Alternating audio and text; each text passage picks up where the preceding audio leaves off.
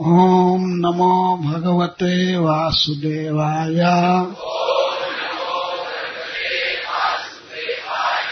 ॐ नमो भगवते वासुदेवाय।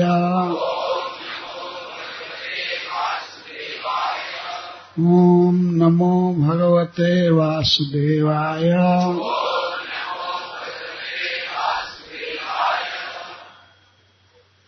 अध्याय बारह। श्लोक आठ से चालू करेंगे।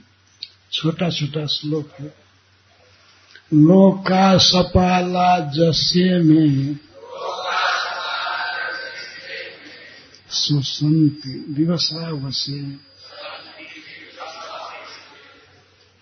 बीजा इव शुचा बद्धा। स्वकाल यह कारणम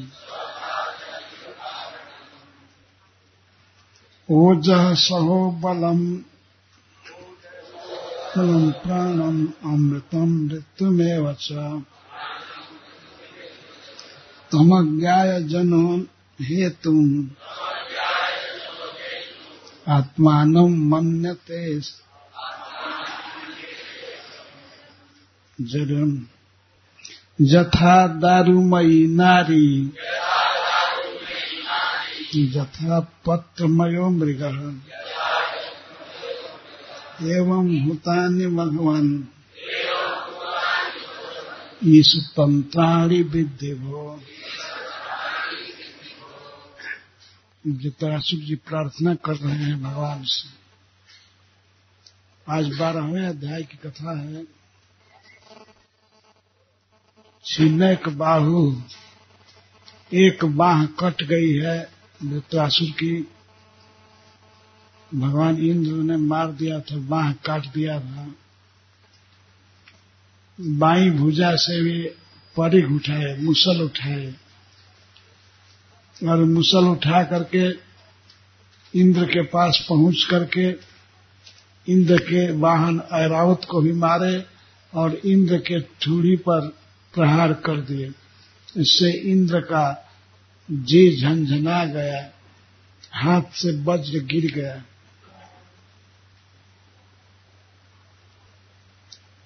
यह बड़ी विचित्र घटना हुई। इंद्र के हाथ से वज्र गिर गया।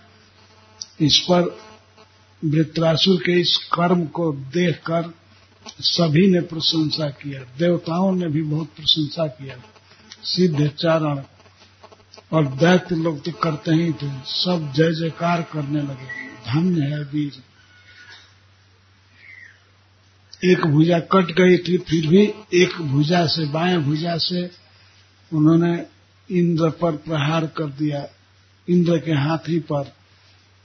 और इसके कारण इंद्र का वज्र गिर पड़ा। ये बहुत अद्भुत बात है। इसको सुखदेव गोस्वामी कहते हैं, अति अद्भुतम। वृत्रस्य कर्माति महाद्भुतम, अति महा अद्भुतम ये कर्म था। इस तरह से बाई भुजा से मार देना और इंद्र का वज्र गिर गया, ये वृत्रासुर का अद्भुत कर्म था, जिसकी प्रशंसा देवताओं ने भी किया। जबकि वे सब विपक्ष में थे, देवताओं ने जय जयकार किया। बहुत प्रशंसा किया। और सिद्ध चारण अब दैत्यों ने भी।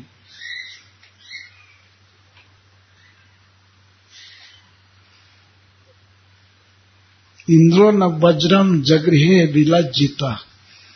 अब इसके बाद इंद्रदेव विलज्जित हो गए, विशेष लज्जित हो गए। जब उनका हथियार अस्त्र गिर पड़ा हाथ से बहुत विलज्जित हुए। और वह वज्र गिरा था बिल्कुल वृत्रासुर के सामने।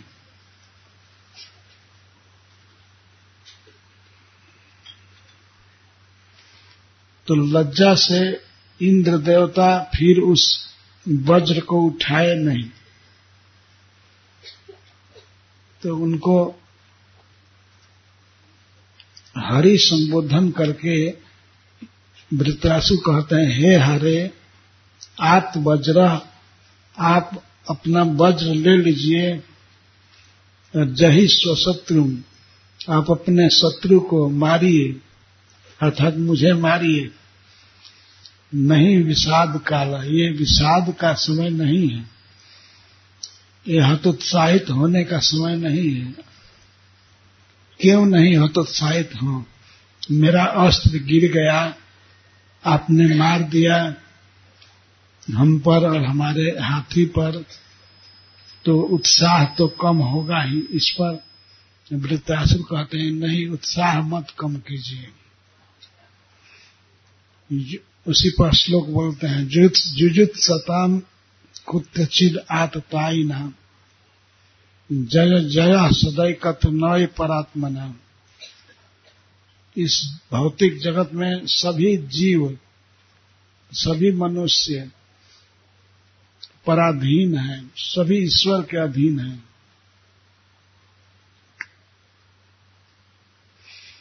युद्ध करने वाले योद्धाओं के हाथ में अस्त्र होता है, अस्त्र लेकर के प्रहार करते हैं। इस अवस्था को अतताई अवस्था कहते हैं। युद्ध के लिए तैयार हैं और अस्त्र ले लिया है अपना अपना। तो कोई ज़रूरी नहीं है, वृतरासुर कहते हैं कि सब विजयी ही होंगे। युद्ध जुजुत सताम कुत्रचित आताई नाम जया सदै कत कुत्रचित कभी कभी किसी की विजय हो जाती है, सदा विजय नहीं होती है। एक ही व्यक्ति की सदा विजय होती है। वो है सनातन पुरुष, सर्वज्ञ पुरुष, श्री भगवान। भगवान विष्णु को छोड़ करके और कोई ऐसा नहीं है जो सब समय विजयी हो। आपके हाथ से वज्र गिर पड़ा, इसलिए आप निराश मत होइए। ये कोई ज़रूरी नहीं है कि मैं जीतूँगा। ये तो लौकिक बात बोल रहे हैं। वास्तविक बात यह है कि आप भगवान के साथ हैं। आपकी सहायता भगवान कर रहे हैं, इसलिए आप जीतेंगे। निश्चित है। आपकी विजय निश्चित है।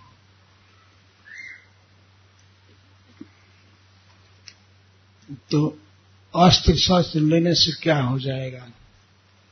कोई भी व्यक्ति जो अस्त्र शस्त्र लेकर के तैयार है तो सब समय विजयी नहीं हो सकता।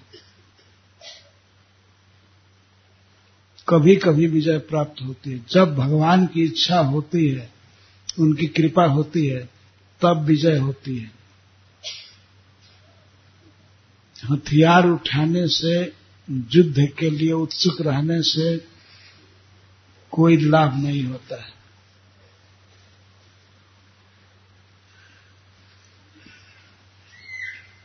एक ही व्यक्ति को सब समय विजय होता है। जो पुरुष, सर्वज्ञ ईश्वर इस विश्व का निर्माण करते हैं, इसका पालन करते हैं इसको ध्वस्त कर देते हैं। जो सृष्टि, पालन और प्रलय के स्वामी हैं, वे भगवान विष्णु ही सर्वत्र विजयी होते हैं और सब समय। और उनके अधीन रहने वाले जीव कभी कभी उनकी इच्छा से जीतते हैं।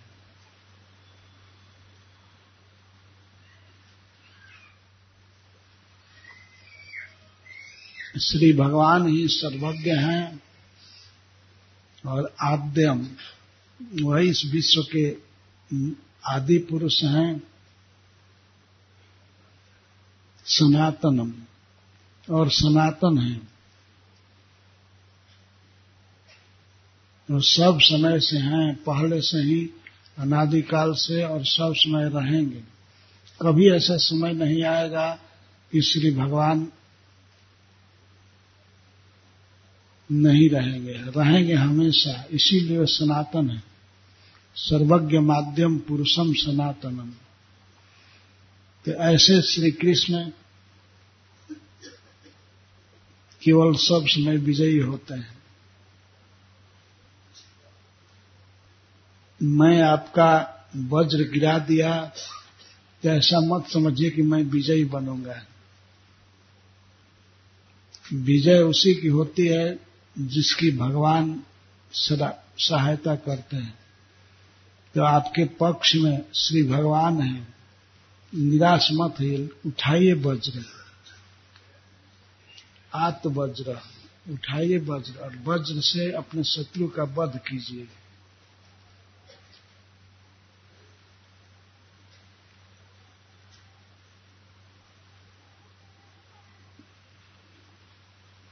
लोका सपाला जसे में सुसंति व्यवसा बसे द्विजा योशिचा बद्धा स्वकाल यह कारण। जैसे जाल में फंसे हुए द्विज पक्षी पक्षी को द्विज कहते हैं, क्योंकि दो बार जन्म लेते हैं। एक बार अंडा में, और दूसरी बार अंडा को फोड़ करके प्रकट होते हैं। दो बार जन्म होता है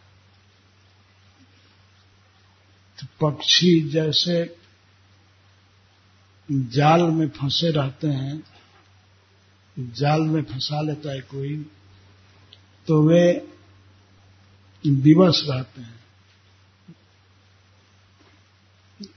बाहर उड़ नहीं सकते, जा नहीं सकते। जैसे जाल में पड़े हुए पक्षी दिवस रहते हैं, वैसे ही सारे प्राणी देवता, दैत सभी, और मनुष्य सभी जीव जिसके वश में है, सभी पाल, सभी लोग सब लोग, और सपाला। सपाला मतलब जो जहाँ के लीडर हैं, सब जगह के वे सब और समस्त जनता भगवान के अधीन रह करके जी रहे हैं, स्वसंति सांस लेते हैं। जस्य वसे, जिसके वश में सारा जगत भगवान के अधीन है। कोई ईश्वर को माने या न माने, लेकिन सब लोग वश में हैं। ऐसे श्री भगवान को ही उनकी इच्छा को काल कहा जाता है। इस जगत में जो भी हो रहा है, इसका कारण काल है। स काला यह कारण, काल ही कारण है। काल भगवान की इच्छा शक्ति को कहते हैं। तो काल जैसा कराता है, वैसे करना होता है। कोई ये सोचे कि हमारे इंद्रिय में बल है, देखने की शक्ति है, सुनने की शक्ति है, हाथ से काम करने की शक्ति है, इसको ओज कहते हैं। तो ये ओज जो भी है, किसी भी प्राणी में चलने की बोलने की, सुनने की ऊर्जा, सह और सह का अर्थ है मनोबल। किसी भी व्यक्ति में मनोबल है, वह इसका कारण काल ही है। काल इंद्रिय शक्ति देता है, शरीर का बल देता है, बलम। और प्राणम। सांस लेने की शक्ति। काल के कारण हम लोग सांस ले रहे हैं। अगर काल नहीं चाहेगा तो सांस नहीं ले सकते। और किसी की मृत्यु, किसी भी प्राणी की मृत्यु होती है इसमें कारण काल है। लोग कहते हैं ना, उसका काल आ गया था। तो काल ही कारण है।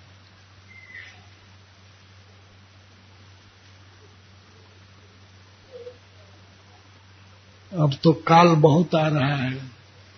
वो काल ही है। जो मोबाइल फ़ोन पर सुनते हैं तो काल ही है। बचना चाहिए।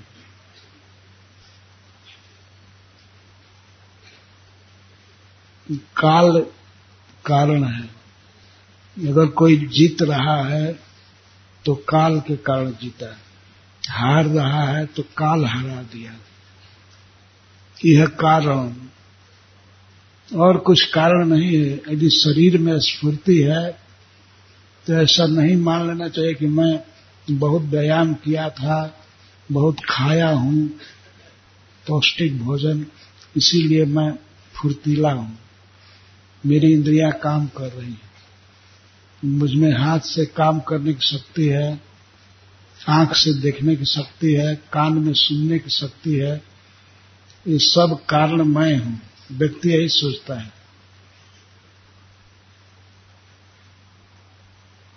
ये शरीर अच्छा है, बुरा है हमारे शरीर में शक्ति है।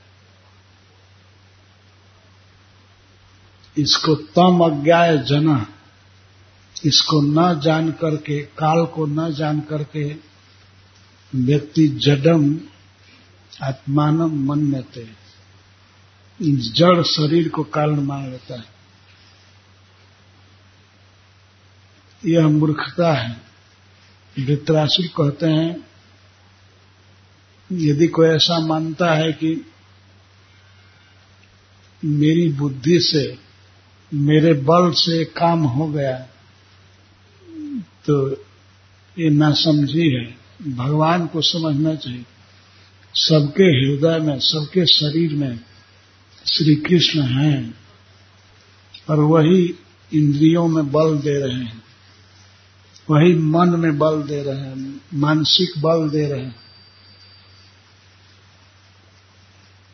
और शारीरिक बल भी वही दे रहे हैं। यदि भगवान चाहते हैं, तभी हम पलक भी गिरा सकते हैं उठा सकते हैं। पलक उठाने की भी शक्ति नहीं है जीव में।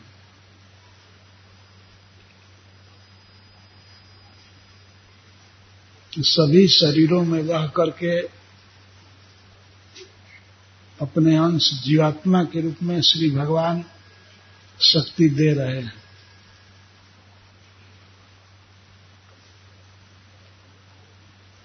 एक दिन ऐसा समय आता है कि आँख की पलक जो गिरती है, गिर कर कहीं रह जाती है। उठती नहीं है। पलक उठाने की भी शक्ति नहीं रहती है।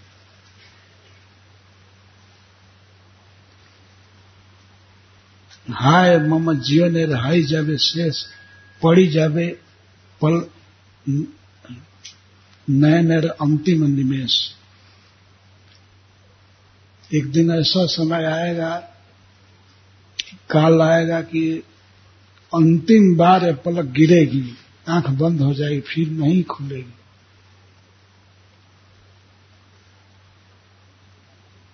बंगला में पद है, कहा गया है। और रविन्द्रनाथ ठाकुर ने लिखा है, हाय मम जीवन रे हाई जावे शेष, पड़ी जावे नए अंतिम निमेश सबकी ये दशा होती है। एक दिन आँखों की पलक गिरेगी, बस गिर करके रह जाएगी।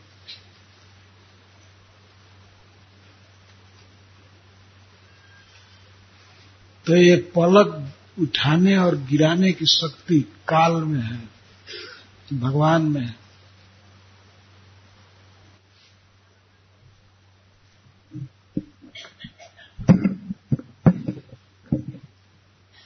वही जन्म दे रहे हैं, वही जिलाते हैं, वही मारते हैं। अमृतम मृत्यु में वचन।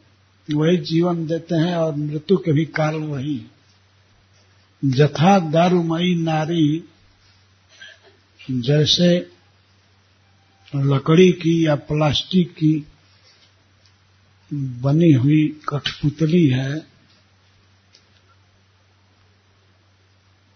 दारूमयी और कठपुतली को जो तंत्री है, नचाता है कंट्रोल उसके हाथ में रहता है। अगर कोई डॉल देखा है, गुड़िया देखा है तो कभी कभी वो दारू की नारी कठपुतली नाचती है, गाती है। बहुत तरह से अंग संचालन करती है, लेकिन उसमें अपनी कोई शक्ति नहीं है। या यंत्रमयो मृगा, पत्रमय मृगा। जंत्र से बना हुआ पत, पत्ता से घास से बना हुआ पशु है।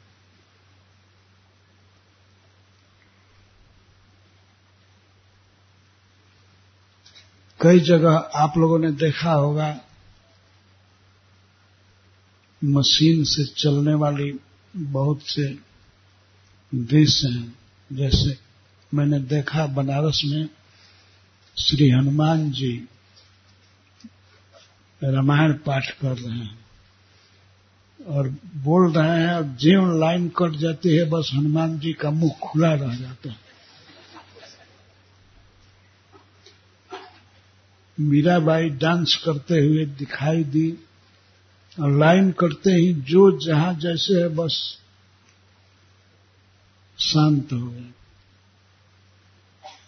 तो इस तरह से जैसे जंत्र में मृग है, पत्ता या प्लास्टिक से कागज़ से बना हुआ पशु, लेकिन उसमें कोई चेतना नहीं है। ऐसा नहीं है कि बिजली कट गई तो फिर भी कुछ देर चलेगा नहीं। उसमें अपनी चेतना नहीं है।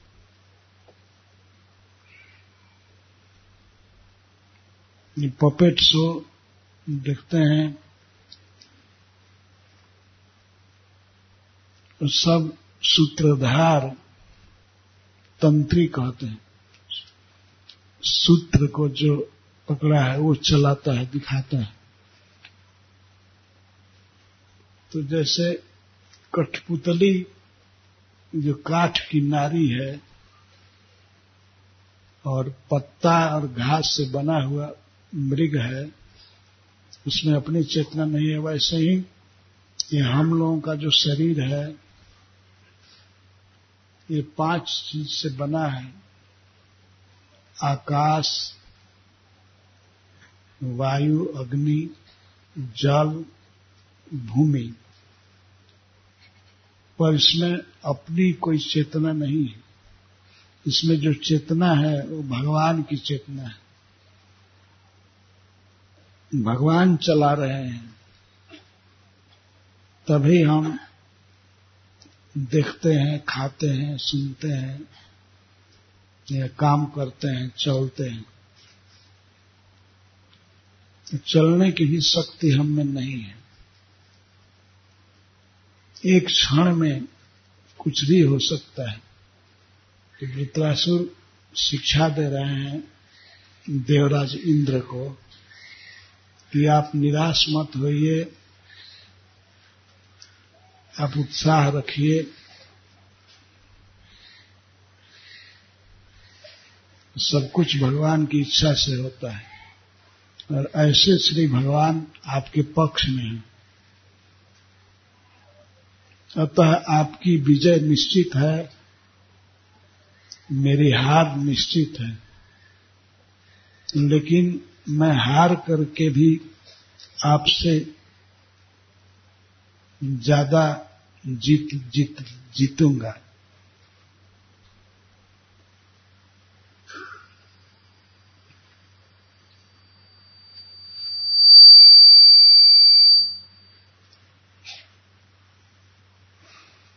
भगवान इंद्र ने कहा कि मेरे, मेरा अस्त्र गिर गया है। आपने मुझ पर प्रहार किया बाएँ हाथ से तो मेरे जीतने की संभावना कहाँ है? मैं तो हारा हूँ, मेरी हार होगी। अतः मुझे युद्ध के लिए उत्साहित मत कीजिए। बार बार मुझे क्यों कहते हैं कि वज्र उठाओ वज्र उठाओ? मैं अपनी हार मान चुका हूँ। हमसे मत कहिए कि युद्ध करो।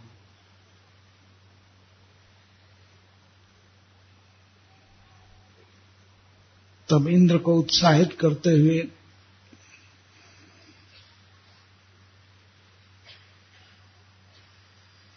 बोलते हैं आयुश्री कीर्तिरैश्वर्य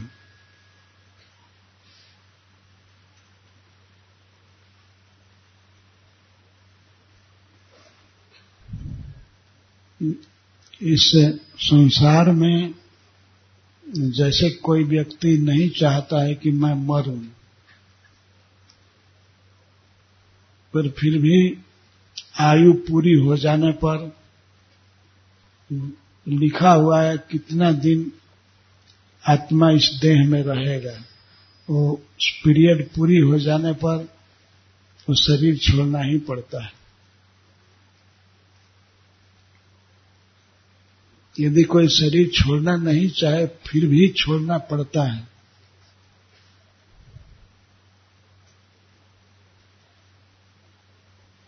कोई नहीं चाहता है कि हमारी बदनामी हो। पर बदनामी आ ही जाती है। इच्छा के विरुद्ध भी जथा निच्छो विपर्य जैसे अनिच्छु व्यक्ति को इच्छा नहीं होते भी विपर्य, बदनामी, अपजस, ये सब हो जाता है। नहीं चाहता है मृत्यु, लेकिन मृत्यु हो जाती है। क्योंकि ये सब बातें ईश्वर के अधीन है।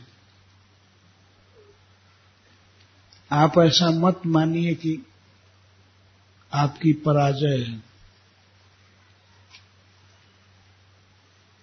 ईश्वर की इच्छा से ही कोई विजयी होता है, किसी की पराजय होती है, किसी को जस मिलता है, किसी को अपजस मिलता है, किसी को जीवन मिलता है, किसी की मृत्यु होती है। ये संसार में जन्मना, मरना, बहुत दिन तक जीवित रहना ये किसी के अधिकार में नहीं है।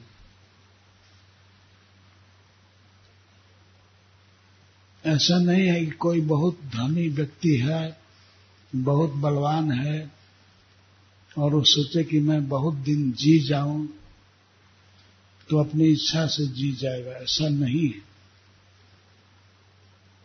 ईश्वर की इच्छा से, कृपा से कोई जीवित रहता है। और जब उनकी इच्छा नहीं होती है, तब सब सुविधा होते हुए भी मरना पड़ता है। प्रहलाद महाराज ने कहा है कभी कभी देखा जाता है, बहुत धनी व्यक्ति का, लड़का, बहुत सुंदर अस्पताल में भर्ती होकर के भी बड़े बड़े डॉक्टरों के द्वारा रक्षित होकर के भी मर जाता है। बड़े बड़े डॉक्टर और बड़ा बड़ा अस्पताल क्या करेगा?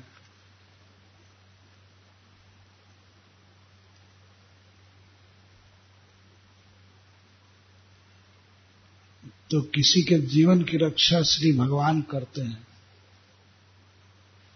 वही जीवन दिए हैं और जीवन की रक्षा भी वही करते हैं। कितना दिन, कितना वर्ष उसको इस देह में रहना है, वही व्यवस्था करते हैं। कोई सरकार या कोई समाज, परिवार निश्चित नहीं कर सकता कि यह व्यक्ति इतना दिन इस शरीर में रहेगा। सब कुछ ईश्वर के अधीन है। इसलिए हर्ष विषाद नहीं करना चाहिए, सम होना चाहिए।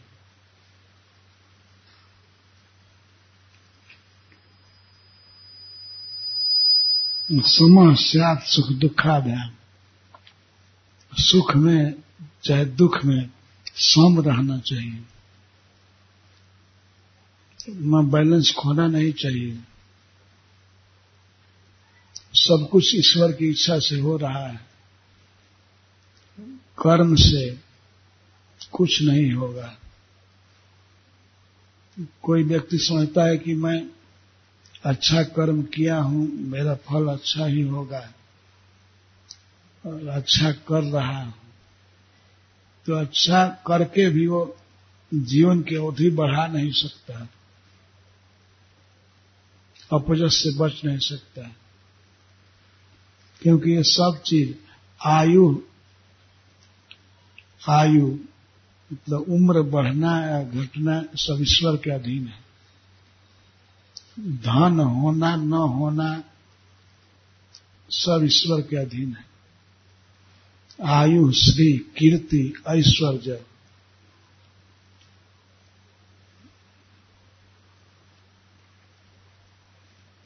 ऐश्वर्य कितना दिन कौन व्यक्ति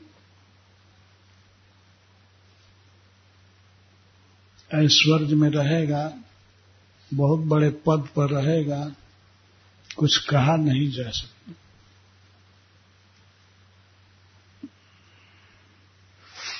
जो सब कुछ ईश्वर के अधीन है, इसीलिए सम रहना चाहिए।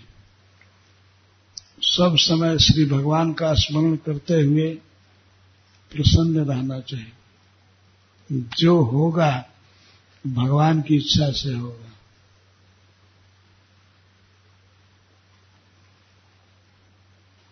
आप इतने से निराश हो गए, ठीक नहीं देखिए, मेरी तो बाह कट गई है। जो अस्त्र चलाने का साधन है, उस भुजा को आपने काट दिया मेरी बाह कटी है, मेरा अस्त्र कटा है। फिर भी मैं प्रयास में हूँ। जथाशक्ति आपका प्राण लेने की चेष्टा कर रहा घट मानम यथाशक्ति तव प्राण जिहिर से आपके प्राण को हरने की मैं चेष्टा कर रहा हूँ। आप मुझे देखिए। आप निराश हो गए, केवल वज्र आयुध गिरने से और मैं भुजा कटने से भी निराश नहीं हूँ। भुजा कटी है, अस्त्र कट गया है, फिर भी आपका प्राण लेने की चेष्टा कर रहा हूँ। आप मेरे तरफ़ देखिए।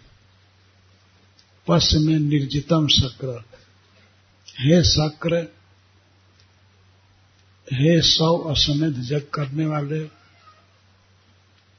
देवताओं में सबसे श्रेष्ठ, आप मुझको देखिए, इस विषय में मैं ही आपका गुरु हूँ। कैसे सम रहना चाहिए सुख में, दुख में, हानि में, लाभ में? इस विषय में मैं आपका गुरु हूँ। इतनी बड़ी हानि हो चुकी है। इतने बड़े संकट में हूँ, फिर भी मैं प्रसन्न हूँ। पश्च में निर्जितम शक। हे देवराज, मैं जीत लिया गया हूँ, फिर भी मैं प्रसन्न हूँ। और यथाशक्ति इस युद्ध क्षेत्र में आपका प्राण लेने पर पड़ा हूँ, चेष्टा कर रहा हूँ। मैं निराश नहीं हो गया।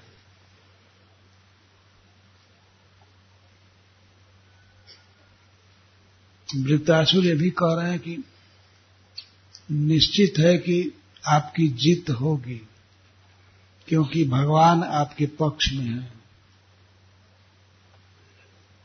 फिर भी मैं प्रयास कर रहा हूँ। जितनी शक्ति है उतना आपको मारने की चेष्टा कर रहा हूँ।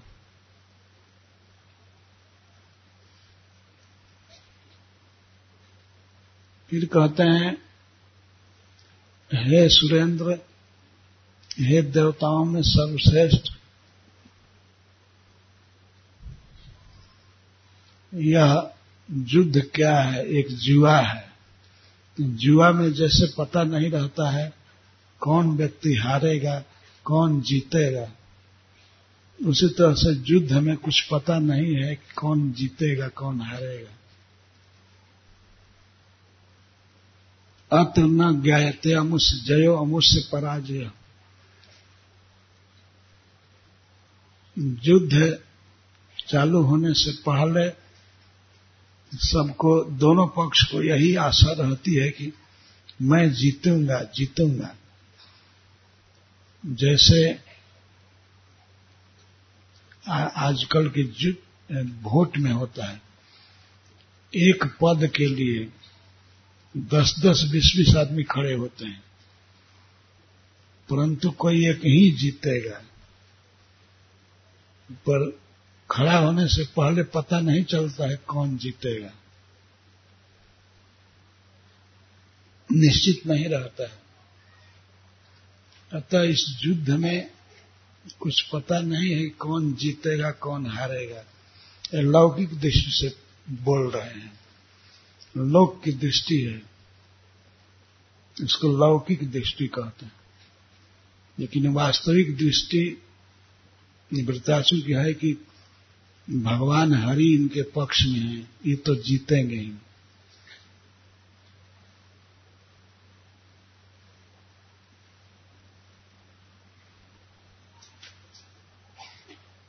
तो जुआ के रूप में युद्ध का वर्णन करते हुए कहते हैं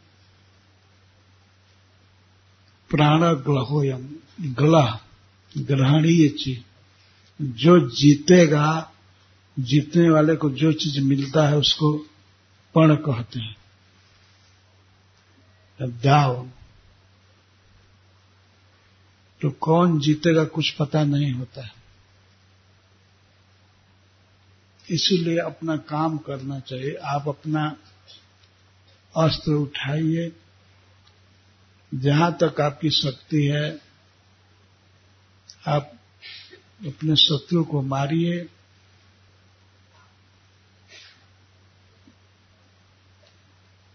काम कीजिए।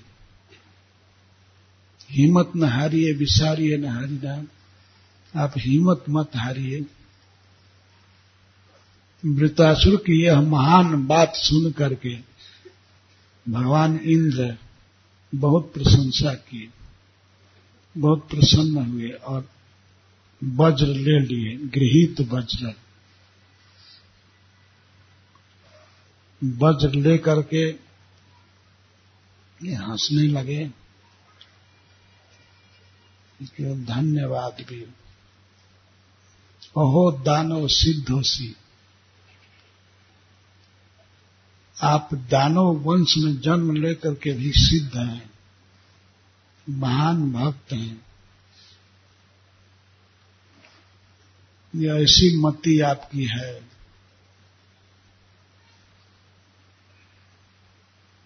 हो दानव सिद्धोसी जस ते मतिरी दृषि। भक्त सर्वात्मात्मानु, सुहृदम जगदीश्वरम। आपने सब प्रकार से भगवान कृष्ण की सेवा की है जो सभी जीवों के सुहृद हैं, ईश्वर हैं, ऐसे श्री भगवान की आपने सेवा की है। धन्यवाद आपको। आप भगवान की दुर्जय माया को जीत लिए भगवान तारसीन माया वही वैष्णव जन्मोहिनी, भगवान की माया को आपने जीत लिया है। इसीलिए आपका ये स्वभाव है। आप दैत्य होकर भी महापुरुष भाव को प्राप्त हैं, वैष्णव हो गए हैं।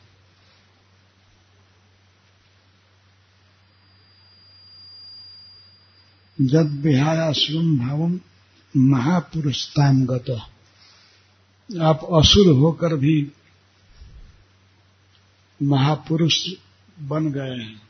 तो भगवान के परम भक्त बन गए हैं।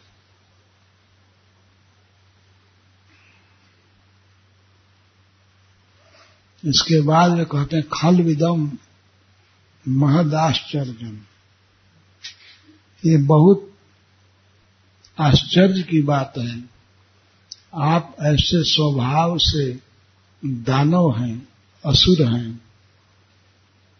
असुर लोग प्राय भगवान के विरोधी होते हैं। कोई एक दो असुर ऐसे हैं जो परम भक्त हो गए, जैसे प्रहलाद महाराज। तो प्रहलाद महाराज का तो पता है कि उनको नारद जी का संग मिल गया। नारद जी के संग से वैष्णव हो गए। लेकिन आपका तो कुछ पता नहीं चलता है। असुर होते भी आप महान वैष्णव हैं। प्रहलाद महाराज के जैसे हैं। ये बड़ा आश्चर्य की बात खल विदम महदाश्चर्य ये महत आश्चर्य। बहुत बड़ा आश्चर्य है। आप इतने बड़े वैष्णव कैसे हो गए?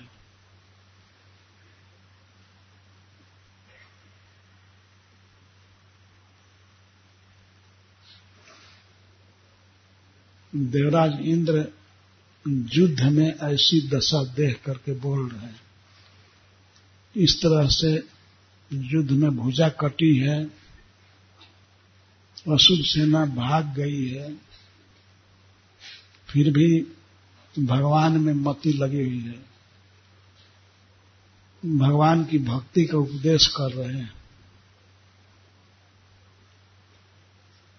सम है, संसार से वैराग्य है, स्वर्ग की कामना नहीं है। उन्होंने सुना, न नाक पृष्ठम न चपार मेष्ठम न सर्वभौमम, न सुदशाधिपत्यम। न जोग सिद्धि रत्नर होगा समंज सत्ता विरह कांच। हे कृष्ण, आपको छोड़ करके मैं ध्रुव पद नहीं चाहता हूँ, मैं ब्रह्मा के लोक में नहीं जाना चाहता। मैं पृथ्वी का एक छत राजा नहीं बनना चाहता। और न रसादल की संपत्ति मुझे चाहिए योग की सिद्धियाँ नहीं चाहिए। यहाँ तक कि मुझे मोक्ष नहीं चाहिए। केवल आपकी सेवा चाहिए। युद्ध में ऐसा उद्गार है।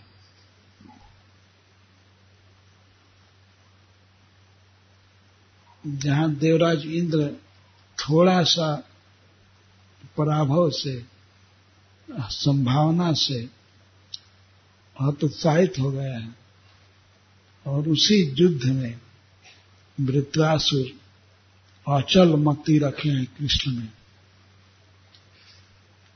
भगवान ने गीता में एक श्लोक में कहा है कि मेरी भक्ति में लगा हुआ व्यक्ति भक्ति को ही परम लाभ मानता है। और भक्ति करते हुए यदि उसके जीवन में कोई बहुत बड़ा दुख आता है तो उससे वो विचलित नहीं होता। गुरुणापि दुखी न विचार लेते। बहुत बड़े दुख से भी घबराता नहीं। बहुत बड़ी डिफिकल्टी में पड़ करके भी घबराता नहीं। तो आप ऐसे महापुरुष हैं,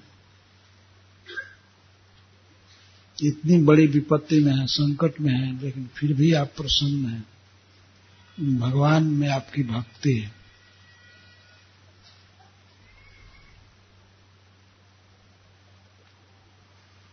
फिर इंद्र देवता प्रशंसा करते हैं कि जिस व्यक्ति की भगवान कृष्ण में भक्ति है, वासुदेव में भक्ति है तो वह व्यक्ति अमृत के सागर में विहार कर रहा है।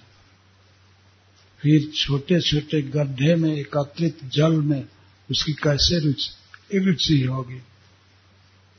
ये जो संसार का भोग है स्वर्ग लोक का, ये सब छोटे छोटे गड्ढे में अशुद्ध जल के समान है। सबसे बड़ा सुख है भगवान की भक्ति। भगवान की भक्ति करने पर वे तो मुक्ति तक दे देते हैं, अपने धाम में रख लेते हैं।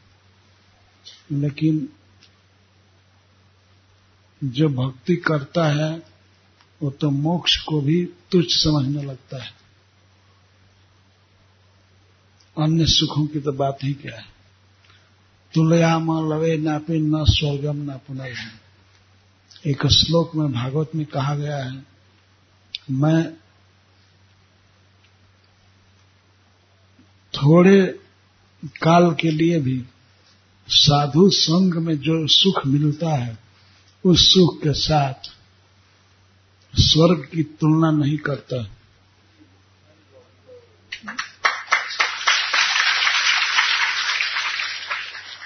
तुलयामा न, तुलना नहीं करता हूँ। एक तरफ़ स्वर्ग का सुख रखा जाए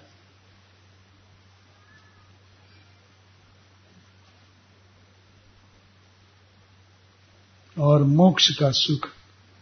तो मोक्ष का सुख तो उसको भगवान चैतन्य महाप्रभु कहते हैं, वो वो तो गड्ढे में एक, एकत्रित हुआ, एक दो किलो मूत्र जैसा है। और भक्ति अमृत का समुद्र है। तो उसमें जो विहार कर रहा है वो मोक्ष क्यों चाहेगा? वो स्वर्ग क्यों चाहेगा? मैं तुलना नहीं करता। तुलयामा न तुलयामा लवे नापी न स्वर्गम ना पुनर्भवम। स्वर्ग में अपार सुख है, लेकिन भक्ति सुख के आगे वो किसी काम का नहीं।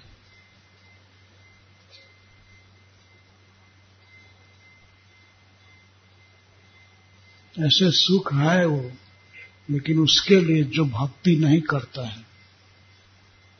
जब भक्ति में लगा है, भगवान के नाम जप में, कीर्तन में, भगवान को देखने में, उसको स्वर्ग की क्या ज़रूरत है? ये देवराज इंद्र स्वयं प्रशंसा करते हुए कहते हैं, भगवान निश्रेष के ईश्वर हैं। मोक्ष के दाता हैं।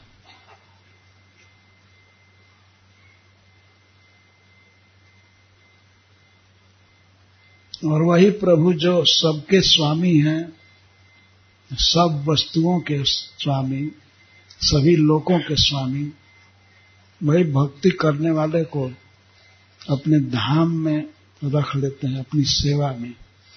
तो सबसे बड़ा सुख यही है ना तो भगवान की भक्ति में रहने वाला व्यक्ति स्वर्ग की कोई अपेक्षा नहीं करता है। वृत्रासुर की प्रशंसा करते हुए कहते हैं कि आप जो ऐसे हैं, आपकी भगवान कृष्ण में भक्ति है, इसीलिए आप स्वर्ग आदि को तुच्छ समझते हैं। और कोई, आपको इच्छा नहीं है कि मैं युद्ध में जीत जाऊँ, कि जीत करके स्वर्ग का राज्य प्राप्त कर लूँ। धन्य है। दानव वंश में जन्म लेकर के भी आपकी ऐसी मति है। हो दानव सिद्ध होसी, जस ते मतिरिद्रसी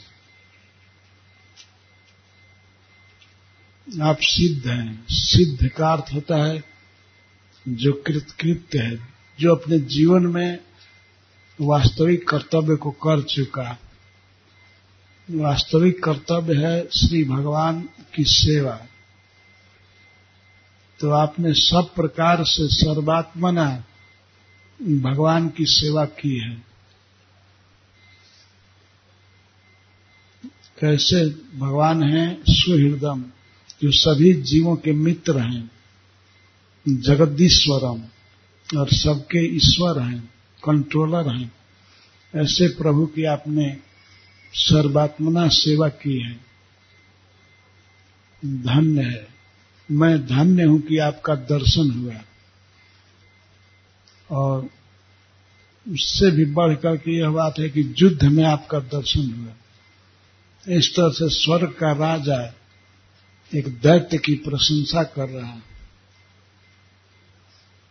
कि आपकी मति ऐसी है इस युद्ध में घोर संग्राम में भी मति घबरा नहीं रही है, भाग नहीं रही, कृष्ण में लगी है। जस ते मति ईदृशी, जस ते मति ईदृशी, ऐसी मति। मैं डायरेक्ट अपने आँख से देख रहा हूँ।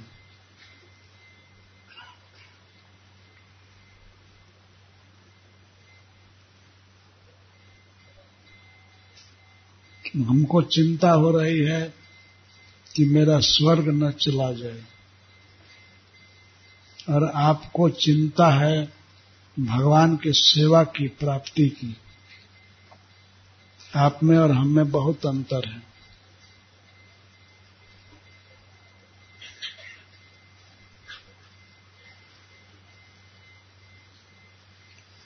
इस प्रकार से देवराज स्वर्ग के राजा दैत्य की प्रशंसा कर रहे हैं, उनकी भक्ति के कारण। इति वृत्र बचा श्रुत्वा गता लिखम अपूजयत।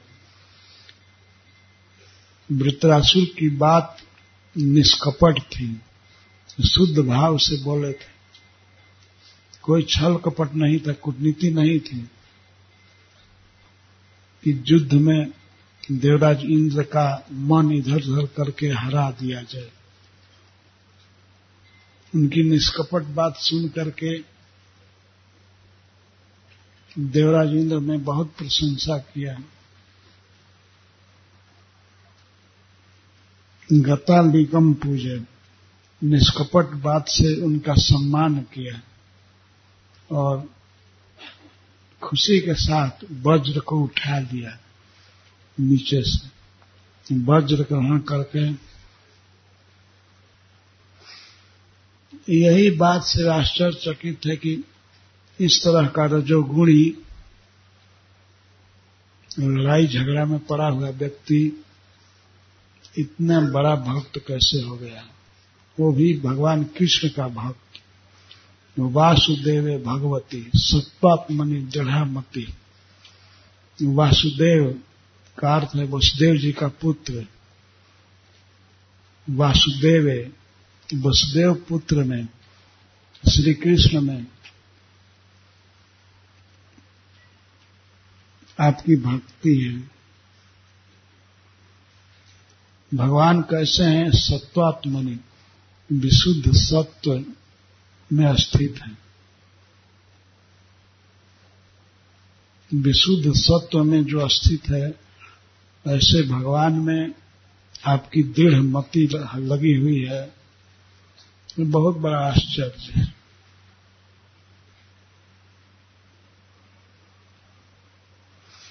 श्री सुखदेव गोस्वामी कहते हैं, इस तरह ये दोनों वीर, वृत्रासुर और स्वर्ग के राजा, इंद्र, बहुत बड़े जो धामपति, ये दोनों युद्ध के पति हैं।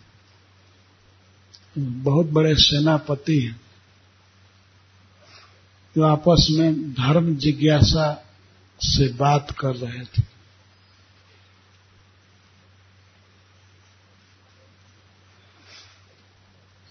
तो बाएँ हाथ से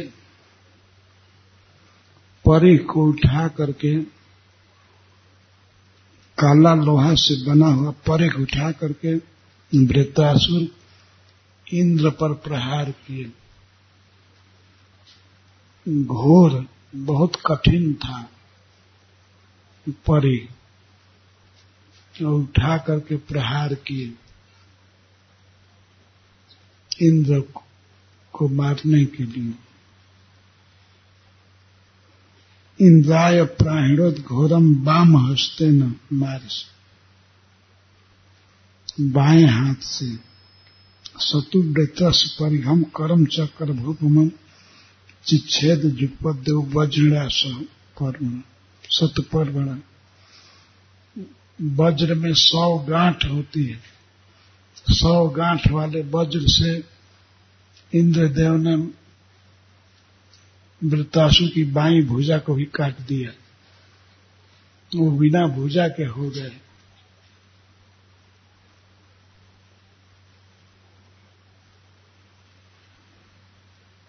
उनके दोनों कंधे से खून की धारा बहने लगी। दो नदी जैसे जैसे पर्वत से नदी निकलती है जैसे वृत्रासुर के देह से, दोनों बाह कट जाने से रक्त की धारा बहने लगी। बहुत बड़े पर्वत के समान उनका शरीर था। तो एक बार भगवान इंद्र ने पर्वतों के पंख काटे थे। तो सुखदेव गोस्वामी को याद आ गया कि इसी तरह पर्वतों के पंख कटे थे, तब तो पर्वतों से खून की धारा बही थी। जो वृत्रासुर के शरीर से खून की धारा बह रही है, चलने की शक्ति है, अब हाथ है नहीं, क्या करेंगे? लेकिन उन्होंने युद्ध में अपना कर्तव्य निभाया। वे चलते हुए इंद्र के निकट गए और अपने मुख को खोले। अधर को ज़मीन से लगाए, ऊपर के ओठ को बादलों से। बहुत चौड़ा मुँह खोल करके और बहुत लंबी जीभ सर्व के समान। जीभ से पकड़ करके इंद्र को खा गए। हाथी पर बैठे हुए इंद्र को हाथी सहित निगल गए। अब तो देवता ऋषि सब हाय हाय करने लगे। ये तो बड़ा अनर्थ अनर्थ हुआ। इस विश्व का पालन करने वाले देवता ही मार दिए गए। सब जगह हाहाकार होने लगा। महाप्राण, महावीर महासर्प द्वीपम। जैसे महासर्प कोई बहुत बड़ा अजगर एक हाथी को निगल जाए, इस तरह से वृत्रासुर मुँह खोल करके इंद्र को खा गए। पर इंद्र के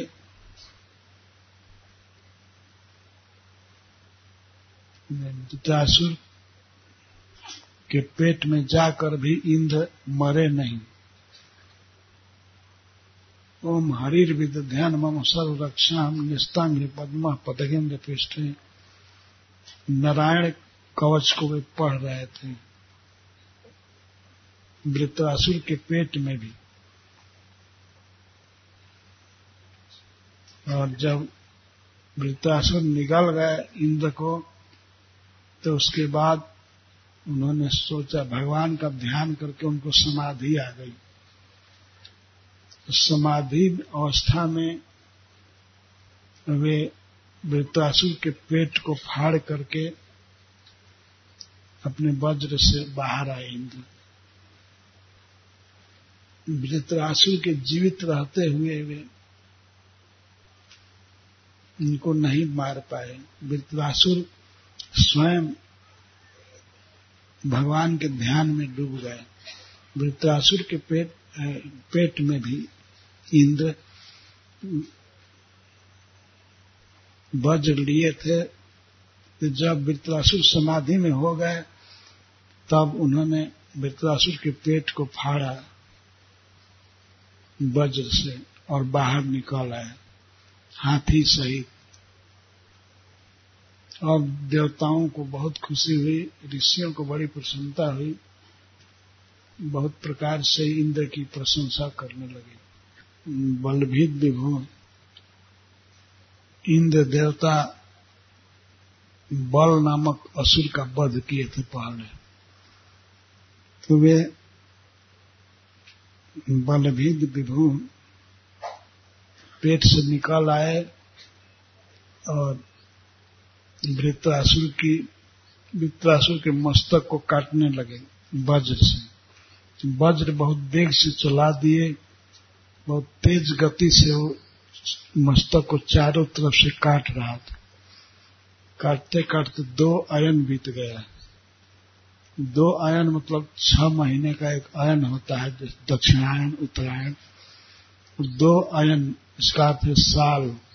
एक वर्ष बीत गया। एक वर्ष के बाद तब मस्तक गिरा।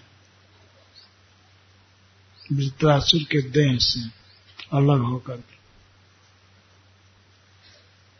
तब देवताओं की नगाड़े बजने लगे। सब बहुत प्रसन्न हुए। बहुत बड़ी विपद खत्म हुई। बहुत बड़ा राक्षस मारा गया। सभी इंद्र पर फूलों की वर्षा करने लगे।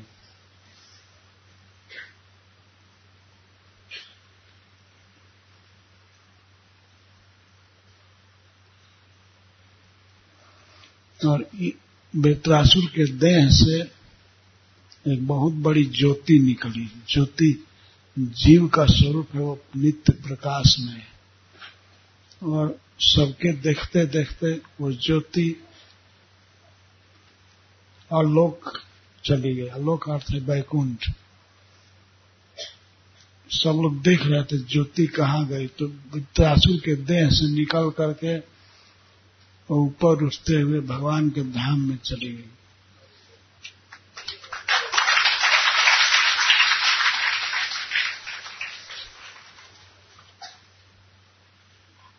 सुखदेव जी कहते हैं वृत्रस देहात निष्क्रांतम आत्मज्योतिरिंदम पश्यताम सर्वलोका नाम आलोकम संपद्यत।